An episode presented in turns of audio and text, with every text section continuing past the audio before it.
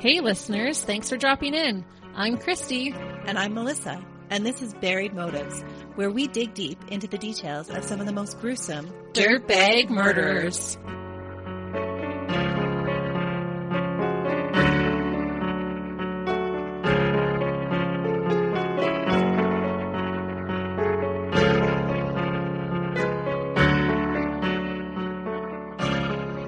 Hey, listeners, welcome back.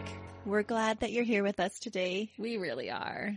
Recording is like the highlight of our week. So we're happy to share these crazy stories that we've been researching with you. So, today we're going to cover a case that has a connection to our very first case that we ever covered. Yeah, Bruce MacArthur. He was one of Canada's worst serial killers. We talked about him. It's called The Landscape Killer. Have you all listened to it yet? If you haven't, you should go back and do it. Okay, so while we were preparing for our live show, we wanted to focus on a canine Canadian detective. We found one whose name was Major. And he had been pivotal in discovering the human remains during the Bruce MacArthur case. He was the one that actually found the body parts in the planters. Yeah, police were focusing on the grounds and the shed area, but Major kept sniffing out and directing the police towards these planters, which turned out to have the majority of the remains. And it was quite remarkable because they were frozen to the ground, and for him to sniff them out in that cold weather was really an amazing thing. It was such an interesting story to share during the live event, which was a fundraiser for the animal shelter. Yeah. So it fitted nicely. And today we're going to discuss a case where that same canine detective, Detective Major, helps out with finding human remains in this case. Melissa was able to find another case about him, so we're super excited about that. During the live show, I heard a very quick version of this story, and I have to say, I already hate this guy. I've only heard 10 minutes about him, and I already hate him. So he's a real dirtbag. You're in for a treat. He's such a dirtbag. But before we get into today's case, I want to give you an update on Bruce MacArthur. Yeah, we had a listener reach out to us and tell us a little something about him. That's right. Recently, one of our listeners reached out to us and told us that she had attended grade school with him and that she recalled his performance of Puff the Magic Dragon at a concert and said his voice made such an impression on her that she had never forgotten it. She even made the comment about how strange it was that such an evil person could have such an angelic voice. So he really was like a wolf in sheep's clothing. So crazy. And I think it's so awesome that our listeners are reaching out to us and telling us their personal stories. Yeah, how cool that someone actually went to school with one of the dirtbags that we're talking about. Thanks for taking the time to reach out to us. Yeah, we appreciate you and we appreciate all of our listeners. Absolutely. It's amazing to think that somebody actually had exposure to him and then heard us presenting this case later and was so moved by his voice that she wanted other people to know Yeah. about it. Yeah, can you even imagine? Nope, I can't. Well, that's why when you see on the news when someone's been arrested for murder or a double homicide or a serial killer, the neighbors are always like, I'm so shocked. He was such a nice guy. and that was the case with Bruce, is that he just seemed like that normal guy. yeah, he looked like everyone's grandpa. So crazy. I was just going to say, how come Bruce, a total dirtbag like that, got to have the talent of a beautiful singing voice? That is something I lack in my life. my family makes fun of me. Every time I'm singing in church, they're like, please don't. and I wish I had that talent. The rest of my family except for me is musically inclined. That's why we talk about blood and gore because that's what we're good at. that's what I noticed when I was editing, and we're like laughing. We're just like, like, is this appropriate?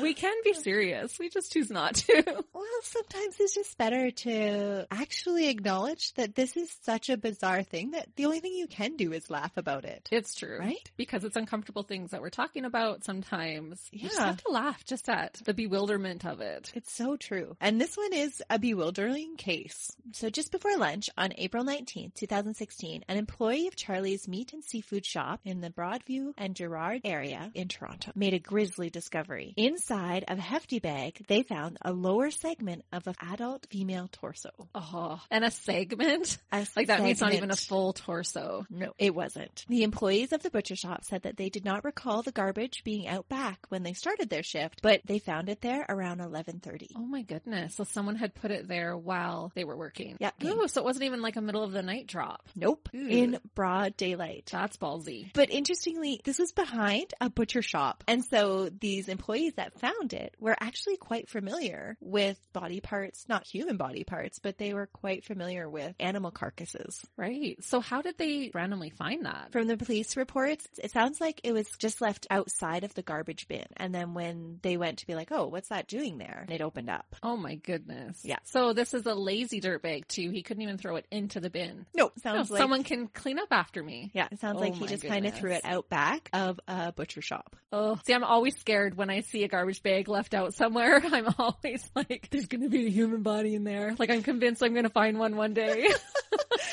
we were going home from a hockey game the other night and we passed somebody on the highway and in the back of their car, I'm not kidding you, was this rolled up tarp. And I was like, oh my goodness, it's a body bag.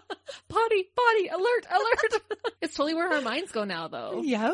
Every time. Mhm. It was really suspicious. I'm sure it wasn't a body, but that's Oh, where for my sure. mind you see went. tarp, rolled up car, body. Absolutely. And that's exactly what I thought. Everybody's a suspect now. But unfortunately, this is what these employees found behind their butcher shop. How traumatic for them. And when it hit the news, the reporters kept on asking, do you think the butcher shop has something to do with it? Are they serving human remains? Oh yeah. It was all about the butcher shop, but really it had nothing to do with the butcher shop at all. But pretty ironic, Yeah. right? Behind a butcher shop. hmm At the time of its discovery, the torso had very few signs of decomposition in it, so police speculated that it hadn't been there very long. Well, especially if it wasn't there in the morning. Yeah, but it hadn't been even wrapped in the plastic bag for very long. Ooh. because they found the torso so quickly after they felt it had been put behind the butcher shop. Mhm. The garbage pickup was later that night. And so they actually stopped the garbage pickup and Oh. in their address to the press, the police were saying there's garbage pickup tonight. By that time, they wouldn't even say that it was even human remains yet, but they were telling people, please check your garbages. Ooh. Yeah, please, if you see any unusual garbage bags or anything that have been thrown in your dumpster, please alert the police and look at your garbage. Wow. Could you imagine? No, but nobody found anything. I Nobody wonder if found anything. I wonder if something like that would people actually take the time? I was thinking the same thing. Would I actually think that, yeah, this could happen in my neighborhood enough that I would go search my Yeah. garbage? Well, you never think it's gonna like, oh, it's not gonna be in my garbage. Why the heck would it be in my garbage can, right? But But that's what I happened. wonder. To, but that's what happened to these employees is Yeah. that there's just an odd garbage bag and they're like, oh, what is that doing there? well, good for the police. Mhm. Like that was very preemptive to stop the garbage pickups and put that press release out. Yeah, their speculation turned out to be true. The remains belonged to Melissa Cooper, who was a 30 year old recovering addict. Oh. known as Kita to her friends. She was reported missing by her family weeks before. Oh, so that's curious to me because what was she doing for that two weeks before? Because if her torso was fresh, she wasn't murdered two weeks prior. She wasn't. We'll put the mystery together. Okay. So her family had become worried when she failed to show up for a dinner with her grandma and had not been reachable on her cell phone. Her mother said that it was highly unusual for Melissa not to respond to phone messages. So apparently she was quite active on her phone. Okay. They had been posting photos on Facebook and even put up flyers around the neighborhood, including on the window of the butcher shop where her torso was found. Oh, I thought that was particularly disturbing. that is. She had previously lived on the street and had even spent some time in jail, but according to her family, she was making strides to turn her life around. She had recently got her GED and was planning to go to college to become a professional cake decorator. Ooh, really? That's right. Be a cake decorator. It's super fun. She was about to move in with her brother in order to save money for her tuition, so she was really on the track to turning her life around. And that's always so sad when you see a victim who was trying to make those positive changes in their life. Melissa wasn't perfect, but she was making an effort. She had days when she would slip into old habits, and this time period when her family was looking for her was one of those times where she had kind of slipped into old habits. So there was activity on her cell phone, so she just wasn't checking in with her family. Okay. The last time that Melissa had been seen was April 14, 2016. She was seen alive on a security camera in the apartment building at 220 Oak Street in Toronto. Melissa was visiting and drinking with a friend on the 18th floor of the apartment building. Her friend stated that despite drinking a small bottle of whiskey, Melissa seemed pretty sober when she made the decision to leave his apartment saying, I'll be right back, leaving her backpack behind. Oh, so which shows that she truly did intend on coming back. Yeah, he assumed that she had gone to visit her cousin who lived on the 15th floor of the same building. So later when this friend was giving his statement to the police, he revealed that Melissa had actually left his apartment looking for drugs for them to get high with. Oh. When she didn't return, her friend rode the elevators and searched different floors looking for her. And to think that she's in the building. Yet Oh my goodness. Police used the surveillance video of the building to determine that the last person to see her alive was Albert Ian Oab, known as Ian. He was a 38 year old self professed addict who lived in the same apartment building that Melissa was visiting. He was currently on probation for assaulting a peace officer and so had to stay pretty close to home. Oh no. That just gave me the chills because he didn't have to even go out to search for his victim. His victim came right to him. Yep. That's so sad. Albert Ian Ohab was born in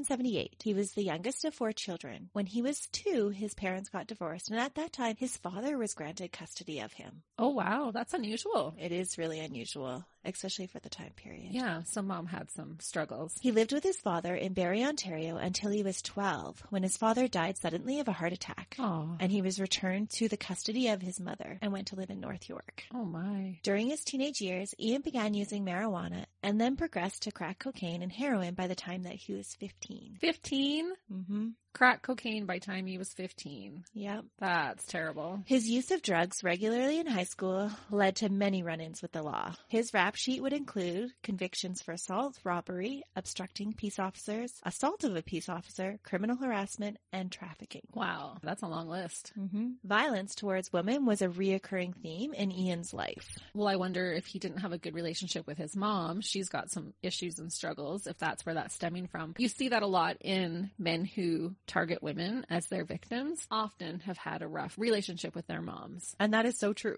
So in May 2001, Ian was found guilty of assaulting his sister and another woman during a family dispute. It was during this same year, at the age of 23, that he fathered a daughter with a 35 year old woman who had introduced him to the use of opioids. His drug use would become so bad during that year that he was actually barred from seeing his daughter. Oh my goodness. Mm-hmm. But knowing how the story ends, maybe that's a good thing, I guess. I think so. To protect that little girl. I wonder when a killer has issues with women and then they have daughters, I wonder how that translates. Oh, that is a good thought. right? Because is it the same because it's your daughter? Because she's going to grow into a woman? Yeah. Or is I don't there an know. exception to the rule? I'd be interested to research that. I I bet you there's an exception to the rule. I would and they're think so. treated more like princesses. Yeah, because it's part of them, right? Mhm. They're better than all the other women, I would bet. or that they have to treat them differently, so they'll turn out differently. Or they could be, you know, if they had daughters and sons, maybe the daughters are the worst abused. Oh, Hard maybe. to say. Yeah, to beat it out of them. Yeah. Ugh, We're gonna have to find a case about that. hmm So in 2006, so five years later, he attempted to enter a rehabilitation program to appease the courts to gain visitation rights to his daughter. At that same time, he tried to hold down a steady job. Unfortunately, these attempts were pretty short-lived. Oh, On May 29, 2006, he was convicted of harassment towards the mother of his child. He was frustrated over the custody battle and being denied access, and he took it out on her. of course he did. In 2009, a court upheld the ruling that he was allowed no contact with his child. Oh, wow. hmm So, So, zero contact. so that does kind of give you an insight of what his character is like. Yeah, because that takes a lot for Mhm. you to get zero contact. Yeah, to lose all your parental rights, it does take a lot. Mhm. Usually they'll do some sort of supervised visitation or Oh, something yeah. like that. On June 28, 2010, Ian was again convicted of assault. This time, though, it was not a family dispute. So the last two times, they kind of racked it up to family violence or that it was Right. instigated through the custody battle or the one was with his sister and so he had had a dispute with her and then some other girl got involved. But this one had nothing to do with his family. He followed a female neighbor to her work and assaulted her in the street, forcing himself on her, kissing her neck and chest. Oh, what a creep. Mm-hmm. It gets better. In his defense, he told the woman, It's not my fault you're so hot. I couldn't help myself. Oh my gosh. And, just felt blamed like- it all on her. Yeah. And to feel like he just has that right. Yeah. Well, it's your fault for being so good looking. He couldn't stop himself. He had no control. Oh my gosh. So during this same time period, a psychiatric assessment was done on Ian by the Center for Mental Health and Addictions. At that time, Ian presented with a personality disorder with overlapping antisocial and narcissistic traits. Oh, sounds fitting. In March 2012, he moved to 220 Oak Street to the 23rd floor. So just going back to like that assessment, was he given any kind of treatment? Because it's one thing to get that assessment, but, but if you're not given any treatment or help for that, what does he do? It doesn't say that he ever entered any treatment facility. Okay. He could have refused. It could have been offered. Yeah, but they do know that he did have some some psychiatric assessment done at least, and it, Okay. it sounded like it was during that time that he went up on those those Okay. assault charges Right. towards that woman. So this address had a reputation in Toronto at the time. It had broken elevators, chronic bed bugs, and stairways that were constantly being used to smoke crack or complete drug deals in. It was during this time that he met his girlfriend, Anita Famula. They began using intravenous drugs together in 2013. Ian supported their lifestyle by salvaging used bicycles, furniture, and clothing, and then selling them again to other people. On June 30th, 2014, both Ian and Anita pleaded guilty to assault and forcible confinement charges. What? Mm-hmm. They had invited two women over to their house to drink and smoke crack cocaine. The first woman left when the get together was wrapping up, but when the second woman attempted to leave, Ian prevented her from leaving by threatening her with a knife and then a baseball bat because he felt she owed him money. for the crack cocaine? Well, for something. He just felt like she needed to pay him. Jade is pizza? Like what the I don't heck, know. Ian? They didn't allow her to leave for two days. Two days! Yeah, they were holding her hostage until she could get this money. And she didn't have any money. She was at the apartment, but they wouldn't let her go to get money. Oh They were trying to convince her to get her father to come and drop money off so that she could then leave the apartment. Oh my goodness. And was there reports of abuse towards her during those two days? They would plead guilty to assault. So my yes. goodness. And so he found a little dirtbag girlfriend to do this with him. hmm Wow. They were soulmates. Ugh. These Yeah. were the perfect pair. When this woman finally convinced them to let her go, they robbed her of her valuables, including her cell phone and even her prescription glasses, which I thought was so odd. Yeah, what do you need those for? From this charge, Ian was sentenced to time served, which was eight months, and he was given two years probation. This was in June 2014. Oh my goodness. And so he was still on probation. Remember in the beginning how I said that he was actually on probation again for assaulting a probation officer? yeah. It was this probation officer that he assaulted oh my goodness. from this charge. And that's such a small charge for basically assault and kidnapping. Mhm. Cause I assume that would have been a kidnapping charge. yeah, his girlfriend actually served the longer jail sentence. Mm-hmm. Really? She had served a longer jail sentence, and so her probation was actually only a year. That's crazy. I don't understand that when one person gets a longer jail sentence for the same crime. And from all the accounts, it sounded like he was definitely the aggressor and she was just kind of going along with it. Oh yeah. Like it was him that was yielding the knife. It was him that was threatening to hit the other woman with a bat. oh, totally. This is his MO. This is what he does. Yeah. On January 20th, 2016, Ian and Anita were using fentanyl when Anita suffered a drug overdose. Oh. So this was a really, really tough time for Ian. He said that when he came to after getting high, Anita would not wake up and he freaked out. He describes running down the hallways of the apartment building trying to get help from his neighbors, but no one would answer their doors. He eventually pulled the fire alarm in a desperate attempt just to get some help from someone. Why didn't he call 911? The He fire just- alarm's just going to clear out the building. He- He just wasn't thinking straight. He's quite a heavy drug user and Yeah. so His neighbors are probably terrified of him. So if he's knocking on their door, they're probably like, nope, don't Nope. answer that. That's right. He couldn't get anybody to help him, so he ends up pulling the fire alarm. Just in a panic, I'm sure. Yeah. Anita never regained consciousness and her death was ruled as an accident. But from this experience, Ian developed a deep seated distrust of any first responders. He felt that the paramedics that had shown up on the scene were judgmental and that they had not done their best to help Anita. But from all reports, it sounded like she was already gone when they arrived. Oh, okay. So there was not a lot they could Right. do. But his interpretation was that the paramedics just hadn't helped. They had thought they were drug addicts and so they weren't worth their time, Right. is kind of how he felt. and probably waiting for them. He probably was telling himself, as soon as they get here, she'll be okay. Like he was Mhm. expecting her to come to. Yeah. And from all accounts, he really did love Anita. That is really interesting to go from such a hatred towards women to find one that he has genuine feelings for. But she was a woman that he could do all of those other things with. She was willing to take part in holding somebody hostage and threatening their Right. lives and Yeah. stuff like that. She didn't judge him. No. She was in his league. Ian also felt that he was judged by others in the building who felt that Anita's death was his fault.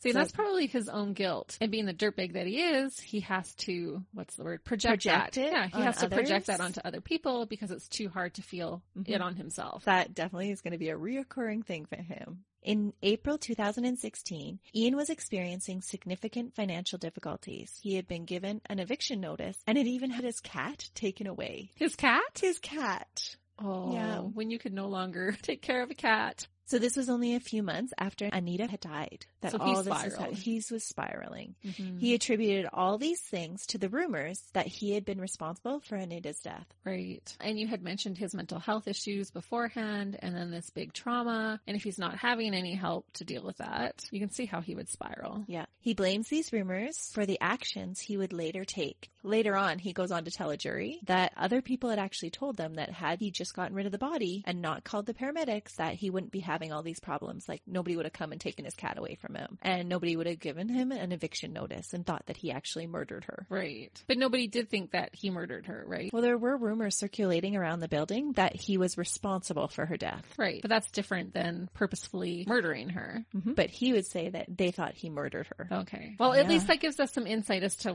Where his brain where is. Mm-hmm. his brain is right now. Yeah. Yeah. We don't buy it, but at least that gives us Well- some insight. Right. Early on April 15th at 1:30 a.m., Ian met Melissa Cooper in an elevator on the 15th floor. Video surveillance showed that the two embraced awkwardly. So there's this grainy elevator footage. She offers her hand and then you can actually at one point in the video see her step away from him as he's like coming at her still. Check out the video. Okay, I'm gonna look at the video. Yeah, she goes in to like give him a handshake and he goes in for the hug and you can see she kind of puts up her hand like towards his chest to kind of block herself and then gives him just a quick double pat, like, you know, when you want to do s- a quick little hug. And then he actually starts like hip thrusting on her. Yeah. And she's turning away. So it's kind of like on her hip. He's grinding himself on her Grinding for a himself. couple of seconds. So Ian moves into her body and suggestively rubs up against her. Yeah, he totally does. Mhm. It's quick, but he does do it. Well, it's quick because she turns her hip towards him and kind of Yeah. pushes him away because she puts him in a headlock after that. Oh, Right? wow. And so she didn't want any of that. Yeah. But interestingly, they both get off on the 23rd floor and they leave in the direction of his apartment. Oh no. So the video footage doesn't have any audio, so you can't tell what they're talking about. You can Right. only kind of surmise what they're talking about. But 13 minutes after this encounter, Melissa's cell phone is shut off and was never heard from again. The cell phone had originally logged activity from inside the apartment, but it was turned off. Police bring Ian in for questioning because he was the last person to be seen with her. So it was just a natural part of their investigation that they just brought him in to question and see, okay, what happened? Right. You know, after we saw you in the elevator. In his story to the police, Ian said that Melissa was looking for a crack pipe and they had made plans for him to provide her with the material to make one. While she was visiting his apartment that night, they drank and smoked some crack together. Ian said that he then shot up heroin and passed out in the bedroom, leaving Melissa to use some more drugs by herself. When he came to around 9 a.m. the next morning, he said Melissa was lying on the living room floor in the morning light surrounded by the smell of vomit. When he touched her, she was cold. Oh no. According to his testimony, Ian panicked and was afraid to repeat what had happened with his girlfriend Anita, so he decided that he could not call the paramedics because he thought that they wouldn't be able to help Melissa, just like they didn't bother to help Anita. He also thought that they would blame him for her death, so he decided that he had to move the body into a stairwell where she would be found by someone else, and in that way he would get rid of her body and not have to deal with the repercussions of it. The stairwells of the apartment building were frequently used by drug users, and so Ian believed that her body wouldn't be as suspicious there. If it was an overdose, he just thought he would take it there. Yeah. And so why doesn't he do that? Well, when he attempted to move the body around 9 a.m., there were too many people around. He brought her body out into the hallway. A neighbor came out, and so he took her body back into his apartment. And right by his front door is was the door for his bathroom, and so he shoved her in his bathtub while Oh my waiting. goodness. Mhm. And the neighbor never reported. Like, oh, my neighbor just popped out of his apartment with a dead body. No, nobody reported Oh. anything. But I have to keep reminding myself this is a rough building. This Yeah, is a it's rough, a rough neighborhood. building. It's Yeah. filled with people the same. And at that time, like it would just maybe look like he was carrying somebody that was passed out, Oh, which true. in this Yeah. building was probably a common sight. Probably even just to see people passed out, oh, Mhm. you know, in the hallways or things too. But Ian describes it as a perfect storm because the bathroom was just right there. And so he needed to put her somewhere and he decided, I'm going to put her in the bathtub. Oh. That was a logic. of It's like a place for him. hotel room where you walk in and then the bathroom's like right Yeah. by the door. That's exactly the setup of it. And he decided that the bathtub would be a good place to keep her since he wanted to contain the leaking fluids. And I thought, wait a minute, if she was just killed, what leaking fluids did she have? yeah, she shouldn't have had any yet. No, none at all. So there's lie number one. Mm-hmm. A few hours later, he would decide that he would need to dispose of the body in a different way. He rode his bike to a nearby home hardware store where he purchased a hacksaw. Oh, He then returned and proceeded to dismember Melissa's body in a disturbing confession to the police. So this is while they had just brought him in to see, hey, do you know where this person went? You were the last to be seen with her. right. He just lets all of this out to the He police. does? Yeah, he just tells all of these things. So why go through the trouble? Like honestly, I'm too scared to call the paramedics because I don't want to get blamed. But now the police are questioning me, so I can just blurt it all out. In a disturbing confession, he says that after the dismemberment in the bathtub, the pieces were slippery. It was like a salmon almost, like, uh, you know, like you grab a piece and hold on to it to put it in the bag, but it fumbled all over the bathtub. And can we just reflect for a moment how horrible that actually is? Like we talk about dismemberment and it just seems like a thing, but if you think about the actual nitty grittiness of dismembering a body, with a hacksaw. yeah, oh, Yeah. that's terrible. And so in his confession, there's no filter when No. he shares these details with the police. Well, yeah, well, him talking about it being like a slippery salmon, we all know what that feels like. Yeah. Ooh. After he dismembered her body into several pieces, he claims to have disposed of them in different places, but was unable to recall the specifics because he was high. Oh my goodness. So he remembers like actually doing it and he tells the police, yeah, I, I cut her. I remember going and getting the hacksaw. I remember cutting her up. This is what it felt like, but I don't know where the pieces went. Yeah, right. So he has selective memory.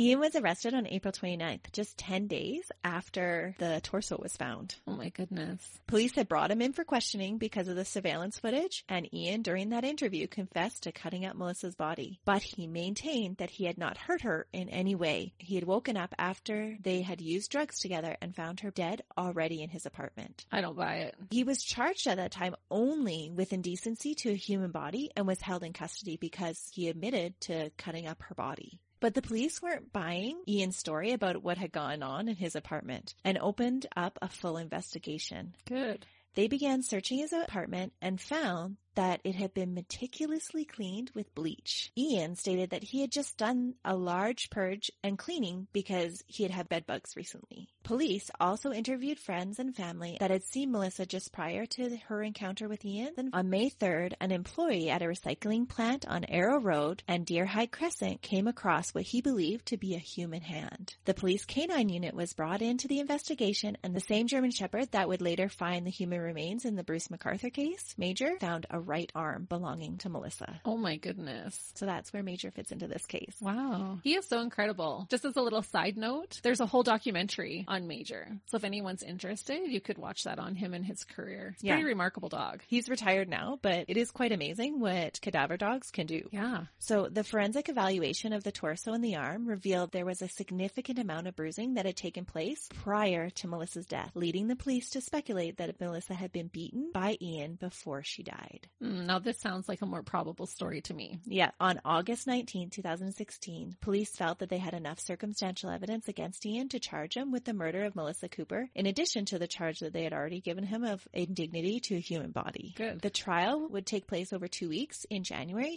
2019. Ian pled guilty to causing indignity to a body, but not guilty to first degree murder. Really? Mm-hmm. So he'd admit to hacking her up, but not to beating her to death. That's right. He said, nope, I didn't do that. It sounds like he really does have no recollection of doing that. That's crazy. The charge of first degree murder would later be dropped down to second degree murder, but Ian would maintain his innocence to that charge as well. Wow. So the charge was dropped down to second degree murder because the judge felt that they could not prove with certainty that Melissa had been confined or sexually assaulted. So originally he was charged with first degree because they watched that video that you just watched Right. of him and they thought, no, he was totally moving in on her and Yeah. they had thought that there had been s- some sort of like sexual assault maybe that had taken place. Yeah. Or that because she had been missing for so long and he had this other confinement charge against him of holding another woman in his apartment, that maybe he had held her there longer than, than what they had thought Right. because she was last seen on the 15th at 1.30 in the morning and her body wasn't found again until the 19th and Okay. it was fresh Yeah. So he probably did have her confined, but they could never prove it and so they actually dropped down the murder charge to second degree murder even though they thought it was first degree. even though they thought that there was there was a lot of evidence that maybe supported those things either she was sexually assaulted or that he had confined her but they couldn't actually give enough evidence for it so did any of her, like the people that had seen her on that last day, did they say she was covered in bruises and stuff? we're gonna get there Okay. Yeah. All right. And then I have another theory. okay So I'm thinking about that, like, cause that would help to yep cement like Yeah, Okay, like that who he beat had her actually when that beat her happened? and that kind of stuff. But also, my guess is that because she went out looking for a pipe, right? Is yeah that what it was? A Yep. pipe. Yeah. Pipe and so she went out drugs. looking for a pipe for drugs. He says, "Yeah, I'll help you with that." He's already grinding up on her, so he's already riled in the elevator. My guess is he wanted sexual favors for that pipe, and if she didn't comply, I think that's when things took a nasty turn. Yeah, I think that's a logical conclusion. Yeah. of what happened. In my uneducated yeah, opinion. that's right. It would be interesting to hear what other people think happened. Because Yeah. this is really one where he's, he says he has no recollection and we go with the evidence that, that this happened and this happened. But because her arm and a segment of her torso are the only things that are found, they really can't even determine a real cause of death. yeah. How could they? Or sexual assault, That's right. right? Without those organs, like Mm-hmm. and they that- can't. and that's why they dropped down the charge from first degree to second degree because they didn't have any solid evidence to say Right. there was no semen. Yeah. And we don't know how she was even killed. That's right. Oh, this is frustrating. Mhm. So the prosecution relied heavily on the surveillance footage from the apartment building to discredit Ian's story of Melissa just overdosing. They presented the case that Ian had beaten Melissa to death over a spurned sexual advance or a theft gone wrong. Hmm. See, that was my theory. It you're was the sex- I think it's the sexual advance just because he was so hyped up already on her. Yeah. Before, and then he gets her alone in his apartment and if he's doing that in the elevator. Yeah, totally grimy little dirtbag. such a terrible. Ugh. And they even conceded that Ian might have been too high to recall the murder, but that he had hid the evidence of the beating and the murder after the fact. Ian had knowingly dismembered the body and scattered it purposefully to different locations to make it harder to find. For sure. And There's, so that- I don't believe that he has absolutely no recollection because if he did, say he did blackout during the murder, well, depending on how he murdered her, he would be able to see the evidence of what he did. Yeah. The video clip of their meeting in the elevator was examined extensively to gauge the interaction and determine if there had been anything that was suggestive of sexual abuse or coercion. And actually the judge ruled, and this is why they dropped it down to that second degree charge, was that it wasn't a definitive, like just because he rubbed up against her doesn't mean that he sexually assaulted her later. And because she followed him out of the elevator towards his apartment, that they felt like she wasn't coerced to go to his apartment. Right. He wasn't, dragging forcing her there. That's he wasn't right. dragging her there. And so yeah. that's why they dropped it down to second degree. So each side, the defense and the prosecution, presented their take on what had happened in the elevator. The prosecution said that Ian had lured her into his apartment with the promise of drugs, and the defense said that it was just a chance engagement between mutually consenting parties. And it sounds like the judge went with the defense's Hmm. take on it because they dropped it down to second degree. So it was actually during the trial that they dropped down the charge. Okay. hmm So they're realizing we don't have enough evidence to win for the first degree charge. That's right. Video surveillance from the front entrance of the building and the elevators was also analyzed to show Ian's movements after he was seen with Melissa. Ian was shown clearly leaving his apartment about an hour after the two had met in the elevator at 2:28 in the morning. It was apparent in the video that Ian left wearing a different set of clothes than he had been wearing in the elevator before. So that means blood. When he leaves at 2:28, he locks his door with Melissa inside. Hmm. He knew. He knew what he was doing. I don't buy it. It's hard to imagine that he didn't know. Okay, so if he's coming out in a different set of clothing, if he has say stabbed her to death in that amount of time, he what he blacks out, stabs her to death, and then comes to and knows enough to change his clothes. You're not covering your tracks No, afterwards. no. If you're in that kind of state, he'd be walking out all bloody. Yeah. So he's gone from his apartment for approximately 15 minutes at this time. And he claims that he left the apartment to go and find some more drugs to do. That's why he was leaving. The friend of Melissa's that she had been visiting earlier in the evening would testify that she had left his apartment with $60 searching for drugs herself, but that $60 was never found. And he probably did go get more drugs. Yeah. And And it really isn't a big shocker that the $60 wasn't found ever again Mm-hmm. because most of her body is never found again. Yeah, that's true. Yeah. It's believed, though, that it was Melissa's money that Ian had used to purchase the drugs with when he went out during this 2 a.m. outing. Right. The Ugh. next time that he leaves his apartment is also caught on video. It is on the afternoon of April 15th. Ian could be seen leaving the apartment and returning with a yellow and red home hardware bag. Ian would confirm the suspicions that he had left the apartment to purchase a hacksaw to dismember the body. So in the trial, when they show the video of him leaving this time and coming back with the home hardware bag, he's like, Mhm. yep, that's the hacksaw that I purchased to cut her body up with. Oh my goodness. And it, remember, he, at this time, he's supposed to be so high that he can't remember any of his actions, but it was obviously not so high that it would impede him from going to the hardware store, like all the way out to the hardware store Right. to get supplies. Yeah. Yeah. I don't buy it. And how he would remember little bits here and there. Well, maybe that's how it works though. Your memory can be a crazy thing. So during the trial, evidence was shown that Ian put a great deal of effort into cleaning his apartment to avoid detection. Again, all the time that he was in this kind of drug induced stupor over the next few days. Police investigators were not able to locate any visible droplets of blood on any surfaces within the apartment building, so he was thorough. despite Ian confessing to dismembering Melissa's body in the apartment. Wow. So that's quite a cleanup. That is. But he Mhm. did it in the tub, right? He did it in the tub. Yeah, but you would still expect Oh yeah. to find visible blood somewhere, like on the back of the shower curtain or on the shower curtain rings, the underside of the faucet, where people Oh, for wouldn't normally sure. think to clean. Oh right? yeah. The light switches, the door handle, Yeah, things the like floor. that. Yeah. But no, the Luma Crystal Violet application yielded only smear marks and blood found beneath the tiles in his bathroom. Oh. And I thought this was interesting too that it showed smear marks. She had died of natural causes in the living room. He had moved her body. Why were there smear marks? That would be him dragging her, like the blood with her. Yeah. So the blood that they found was consistent with Melissa's blood type, but there was not a sufficient quantity to actually do a DNA analysis. Wow. Mm-hmm.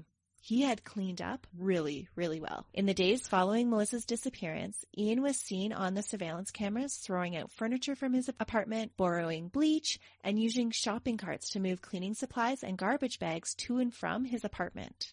And why would he need to move furniture? Okay, I'm going with stabbing. It was a bloody mess. It had to have been to have those the blood smeared. And if you're having to get rid of furniture because there's evidence on there, or sexual assault, maybe on a couch or something like that. Yeah, Who knows? maybe. But yeah, he got rid of furniture, and he says that it was because he had bit bugs that he was getting rid of furniture. But like some of the furniture isn't like soft surfaces; it's not couches; it's like tables. Oh my gosh. In these videos, Ian can be seen smiling and greeting other residents of the building. As he leaves and re-enters the building, he looks relaxed and self-satisfied. In one video, on the morning of April 19th, Ian was shown leaving his apartment with an obviously heavy load in one of those like little push buggy carts. You know those foldable ones that you can Yeah. take to the Yeah. grocery store, one of those carts. Wearing gloves and a hoodie pulled down over his face. He returns about 20 minutes later. The hoodie and the gloves are gone. so he even got rid of those. Mhm. Ian would try to say that he was not trying to disguise himself while he had removed body parts from the building, but that he was merely extremely sensitive to the cold. After his walk, he had warmed up, and so he had discarded the hoodie and the gloves. Yeah, who does that? Nobody. No, you're not going to throw away your hoodie. No. Imagine later being one of his neighbors, having seen him leave with a haul, and then later to know, like, okay, you're standing there talking to them or saying hello, and there are body parts in that bag Yeah. right beside you guys while you're talking. So crazy, Ooh, right? That is creepy. He says that he did the complete overhaul because of bed bugs and that it didn't have anything to do with Melissa's death. On these videos, he seldom looks upset or conflicted. And after he borrows the bleach, you can see him like bounce back to his apartment like he's got a jolly little step. Oh, seriously? Yeah, it's so crazy. Like he skips. And you would expect like somebody in this kind of drug induced stupor that doesn't have any recollection or memory of killing somebody, you wouldn't expect them to bounce the way he did. Like it's literally a bounce Yeah. in the video. So Yeah. it's like no sweat off his back at all. No, like he's happy that he's cleaned happy up. and talking to people and Mhm. yeah. If you're skipping back to your apartment with bleach, there's something wrong there. Mm-hmm. Watch out for your neighbors, everybody. if you see someone skipping and hopping and jumping and all happily to their apartment with bleach. You can borrow a cup of sugar. You can't borrow bleach. No, don't borrow bleach. don't give it to them. No. So because there are only two body parts ever found, the autopsy did not provide a lot of information or a clear cause of death. A muscle sample revealed alcohol and cocaine were present in Melissa's system, but because there was no way to collect urine or blood, a toxicology test could not be performed. The investigation was also not able to conclude if Melissa had been sexually assaulted. That's unfortunate. The examination of the torso revealed that there was clear evidence that Melissa had been beaten prior to her death, meaning that blood was still circulating to form these bruises. Right. Her lower torso showed extensive contusions on her buttocks that had occurred prior to her death. Oh, so it was a good size piece of her torso then. Mhm. I was just picturing a smaller, Oh, a smaller piece. cross segment. Huh. A friend that had had sex with Melissa only a few hours before her meeting up with Ian in the elevator said that he could recall no bruising on her body. Okay. So that's how they timeline the bruises, like they weren't there before. Right. So Ian had inflicted those bruises.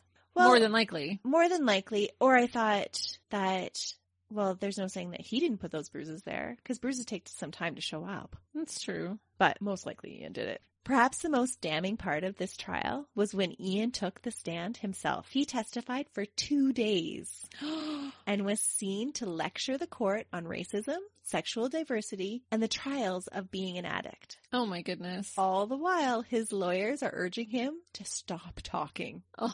So I don't know why they would have kept him on the stand that long. And it's rare even for someone who's being charged with a serious crime like that to even take the stand because usually it doesn't end well for them. So he presented the idea of him sexually assaulting Melissa was absurd because she was transgender and he felt no attraction towards her, despite the suggestive moves in the elevator. He claimed that he had rubbed himself up against her just to demonstrate his acceptance of sexual diversity. Oh, please. I don't believe him. This was his explanation of the grinding in the elevator was that he was just letting her know that he was okay that she was transgender. Okay, there's other ways to do that than to assault somebody. Yeah, really, right? Yeah. And you think that because he had went up on charges before, that he would know that you just don't rub up on somebody. Right. Yeah, keep your hands to yourself. Yeah, I don't buy it. he even tried to accuse the prosecutor of being overly dramatic and making more out of the story than Ah. it was when he was accused of trying to clean up DNA evidence left behind by Melissa's body. Okay, if there's ever a time to be dramatic, this is the time to be dramatic. Yeah, but he said, you're just making more of this than it actually is. So he's totally downplaying it. Mhm. At one point, when asked what happened to Melissa's cell phone, Ian becomes exasperated by the question and says, after she died, I was just in a very bad state. I was throwing a lot of stuff out. I was busy dismembering the body. So it was so like surreal what I went through. I must have thrown it out. I have no memory of it. I'm dismembering a body in my bathtub. I had nothing else in the world exist to me at that point. I have a major chore, like something so messed up, and you're asking me what I did with a cell phone? I have bigger fish to fry than looking out for a cell phone. What a dirtbag. And he's talking about what he went through.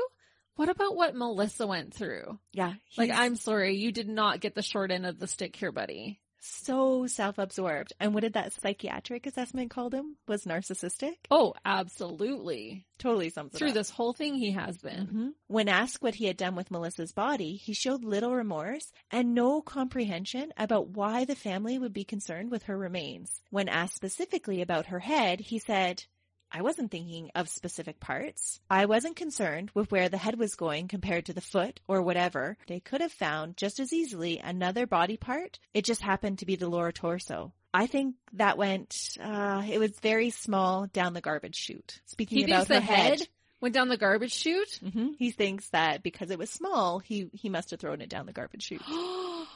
and just no regard. No. It's like literally like cleaning up trash to him. Yeah. Oh my gosh. And all the time he's like testifying, he's talking about like, well, because you know, nobody helped me after Anita's death. So this is why I was forced to do this. And it was such a traumatic event for me. Yeah, and that's what a narcissist does is they put the blame on other people. Yeah.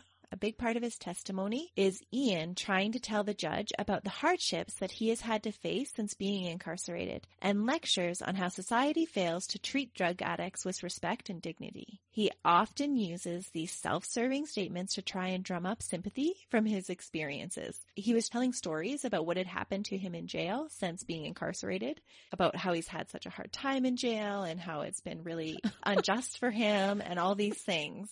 Boo hoo hoo. At the same time, he's telling these same stories. And remember that Melissa's family is in the courtroom. Ugh. And the prosecutor's saying, like, well, just tell us where the body is. Give this family some closure. Tell us where the Mhm. rest of the body is. And he's like, nah, I don't know what I did with it. Maybe down the garbage chute. But, But- but more about me. But let's talk more but about what let's go I'm- back and talk about what happened to me in jail. Oh my gosh. So Crazy.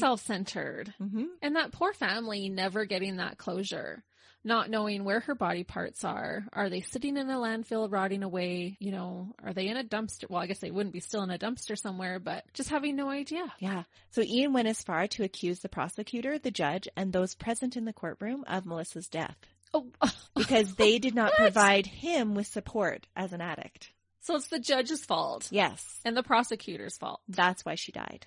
Wow. Needless to say, his rants didn't gain him much sympathy with the jury. They found him guilty on January 31st, 2019, after just under nine hours of deliberation. And 10 out of the 12 jury members recommended that he not be eligible for parole for 25 years. Yeah, I'd say. During the sentencing hearing on April 24th of that same year, the family had the opportunity to address Ian directly. In her victim impact statement, Melissa's mother, Michelle Ball, had this to say about Melissa. She said, Melissa survived so much pain and trauma in her life on the street, but she was not angry or resentful because of it. She was truly the most compassionate and sensitive person in spite of everything that she had been through. She got up every day and faced the world with her big, beautiful smile. My daughter's death has destroyed me. Oh, Ian appeared unmoved by this or any of the other statements that were delivered. While the victim impact statements were read, Ian could be seen smirking as they were addressing him and even interrupted one of the statements, demanding that Melissa's partner tell him why she felt that she was special enough to address him. Are you serious? Mm-hmm. How did someone not pull out a gun and shoot him in that courtroom? Yeah. Like he is adding insult to injury. yeah, he just kind of sat back and smirked. And who are you to address me? Yep. Oh my gosh. A judge sentenced him on April 24th, taking into account his attitude that he had shown throughout the trial and his past convictions. So remember that this actual case is pretty circumstantial. There's not a lot of evidence to say that he really did commit the murder because there's no cause of death. You don't have a body part. There wasn't a lot of trace evidence because he had done such a good job cleaning up Yeah. afterwards. And he has no recollection. There's no witnesses. There's nothing, but he is found guilty. That is crazy. I do have a question. Do you, and I know polygraphs aren't like 100% science, but was there ever a polygraph done on him to see if he actually had some type of recollection? No, I didn't find anything about a polygraph at all. Hmm. So he received a life sentence with no eligibility for parole for 22 years and an additional five years for defiling the body to be served consecutively. Okay. I He's mean, such a dirtbag. he I is thought, such "Oh, a dirtbag. He has no remorse, nothing. No. And can you imagine what the parole hearing is going to be like in 22 years from now? No. Hopefully he'll develop some remorse by that time. Hopefully. Many of Melissa's family had mixed emotions about the verdict and sentencing. One of Melissa's friends expressed the same mixed emotions, stating to the press, I feel a sense of relief, but I still don't feel that justice has been served because we don't know where the rest of her is and will never be at peace. That's true. I do feel like there's a larger sentence for something so circumstantial. With them not having all of that evidence, he could have gotten way less. And we see that happen sometimes in the justice system. So even though I think maybe he should be in there indefinitely, Yeah. at least he's got at least 22 years. Yeah, that is true. And people do serve a lot less Yeah. For, for sure Yeah. crimes where they have concrete evidence. And I just thought closure after somebody dies is so important. And Mhm. for her family, not knowing where her remains are would be so difficult and haunting. I was just going to say that would be haunting. Yeah. Another friend pointed out the sentiment that is so sadly shared among family members and friends of murder victims. She said, he still gets to breathe. He still gets to laugh and be with his family if he wants to have visits, but my friend doesn't get that anymore. That's so true. Mm-hmm. And that so many times in so many murder cases, we hear that, that that's one of the main victim impact statements is that no matter how much time that they can be sentenced to, it's never enough because they No. still get to do those things. yeah, it's not going to bring their loved one back. hmm And that's what makes it so appalling that he's complaining about his conditions in prison, Yeah.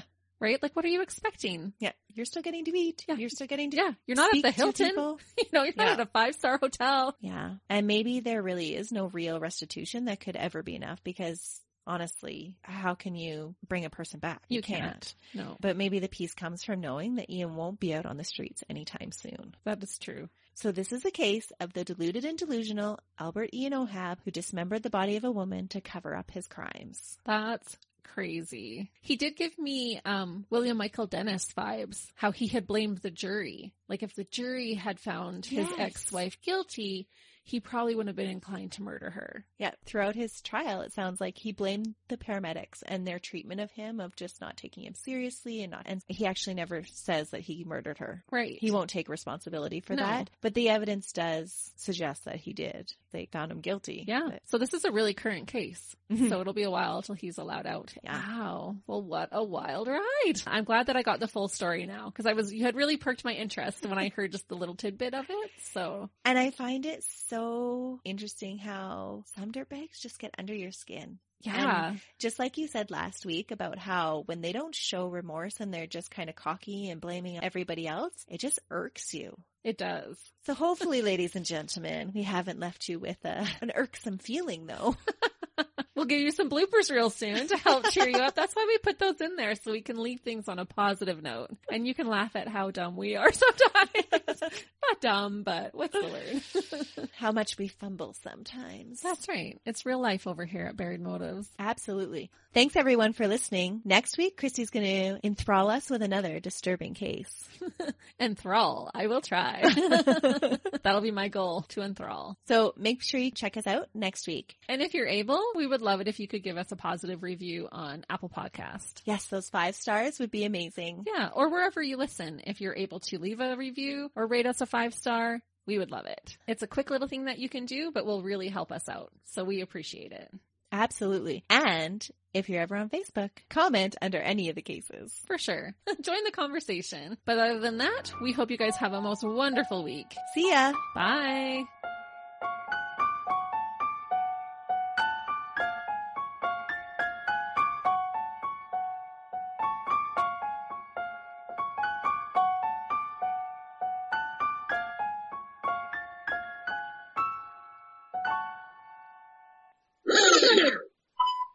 Um, I was going to say something and then it totally flew out of my head. Shouldn't be ballsy, remember? That's right. Shouldn't be. Sometimes you should see our facial expressions. that was a big. I should. No, I'm not going to say that one. Yeah, no. Is it weird for you when you have to use your own name? Yes, always. In case and I've this done. is the second I know, time, At least we're evening it out. Not all Melissas are dirtbags. but some are. I'm not going to tell you which one I am. Silence, peasant phone. Melissa seemed pretty sober. Sober. Melissa seemed. Bite my tongue. You're just Out. really good at enunciation. Enunciation. well better than you apparently. I keep talking with my hands and then I hit things and make noise. and you can never see her hand gestures anyway. I know. Why do I do it? When she failed up to show up for dinner with her grandma, she failed up. Yeah. It's a good workout when we It is. record. Yeah. Unfortunately, it's just for our cheeks and not our glutes. Wrong set of cheeks. Got murder all the truck drivers over here. we won't tell. We will bury your motives.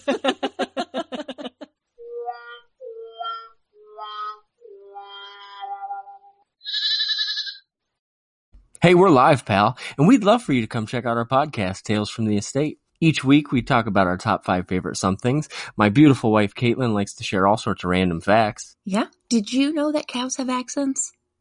We did now. But we also review all sorts of snacks and other great things. And so, if you love everything random, I think you'd enjoy Tales from the Estate. So come check us out. Yeah. Okay, thanks. Bye.